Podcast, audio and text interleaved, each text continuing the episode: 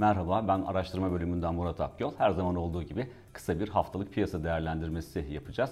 Geride bıraktığımız haftada e, Noel etkisine karşın yurt dışı piyasaların oldukça iyimser bir eğilim sergilediğini gördük ki bu kapsamda S and P beş yüz endeksine baktığımızda üç günlük arka arkaya yükselişin ardından endeksin haftalık kapanışı da e, zirvede yapması dikkat çekti. Diğer taraftan omikrona ilişkin endişeler devam ediyor ama e, varyantın yayılma hızı yüksek seyretse de e, hastaneye yatış oranlarının düşük olması risk iştahının korunmasını sağlıyor.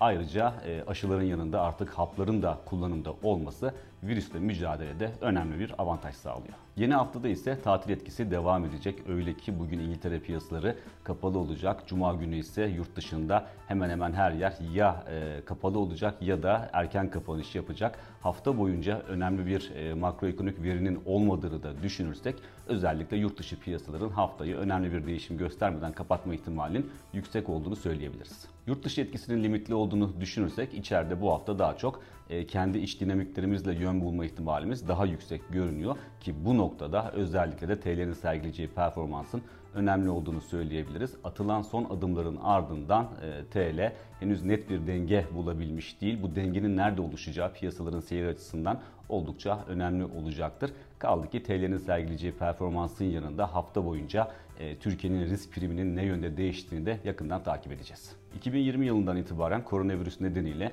tüm dünya gerek ekonomik gerekse sosyal açıdan önemli oranda baskı altında kaldı. Umuyoruz ki iki bin yirmi iki yılında koronavirüsün yarattığı olumsuzluklar daha da hafifler ve ortadan kalkar. Bu vesileyle Ünlü ailesi olarak yeni yılınızı kutlar. Sağlık, başarı, mutluluk ve bol kazanç dolu bir yıl dileriz. Zamanı kazanca dönüştürmek için Ünlü izlemeye devam edin.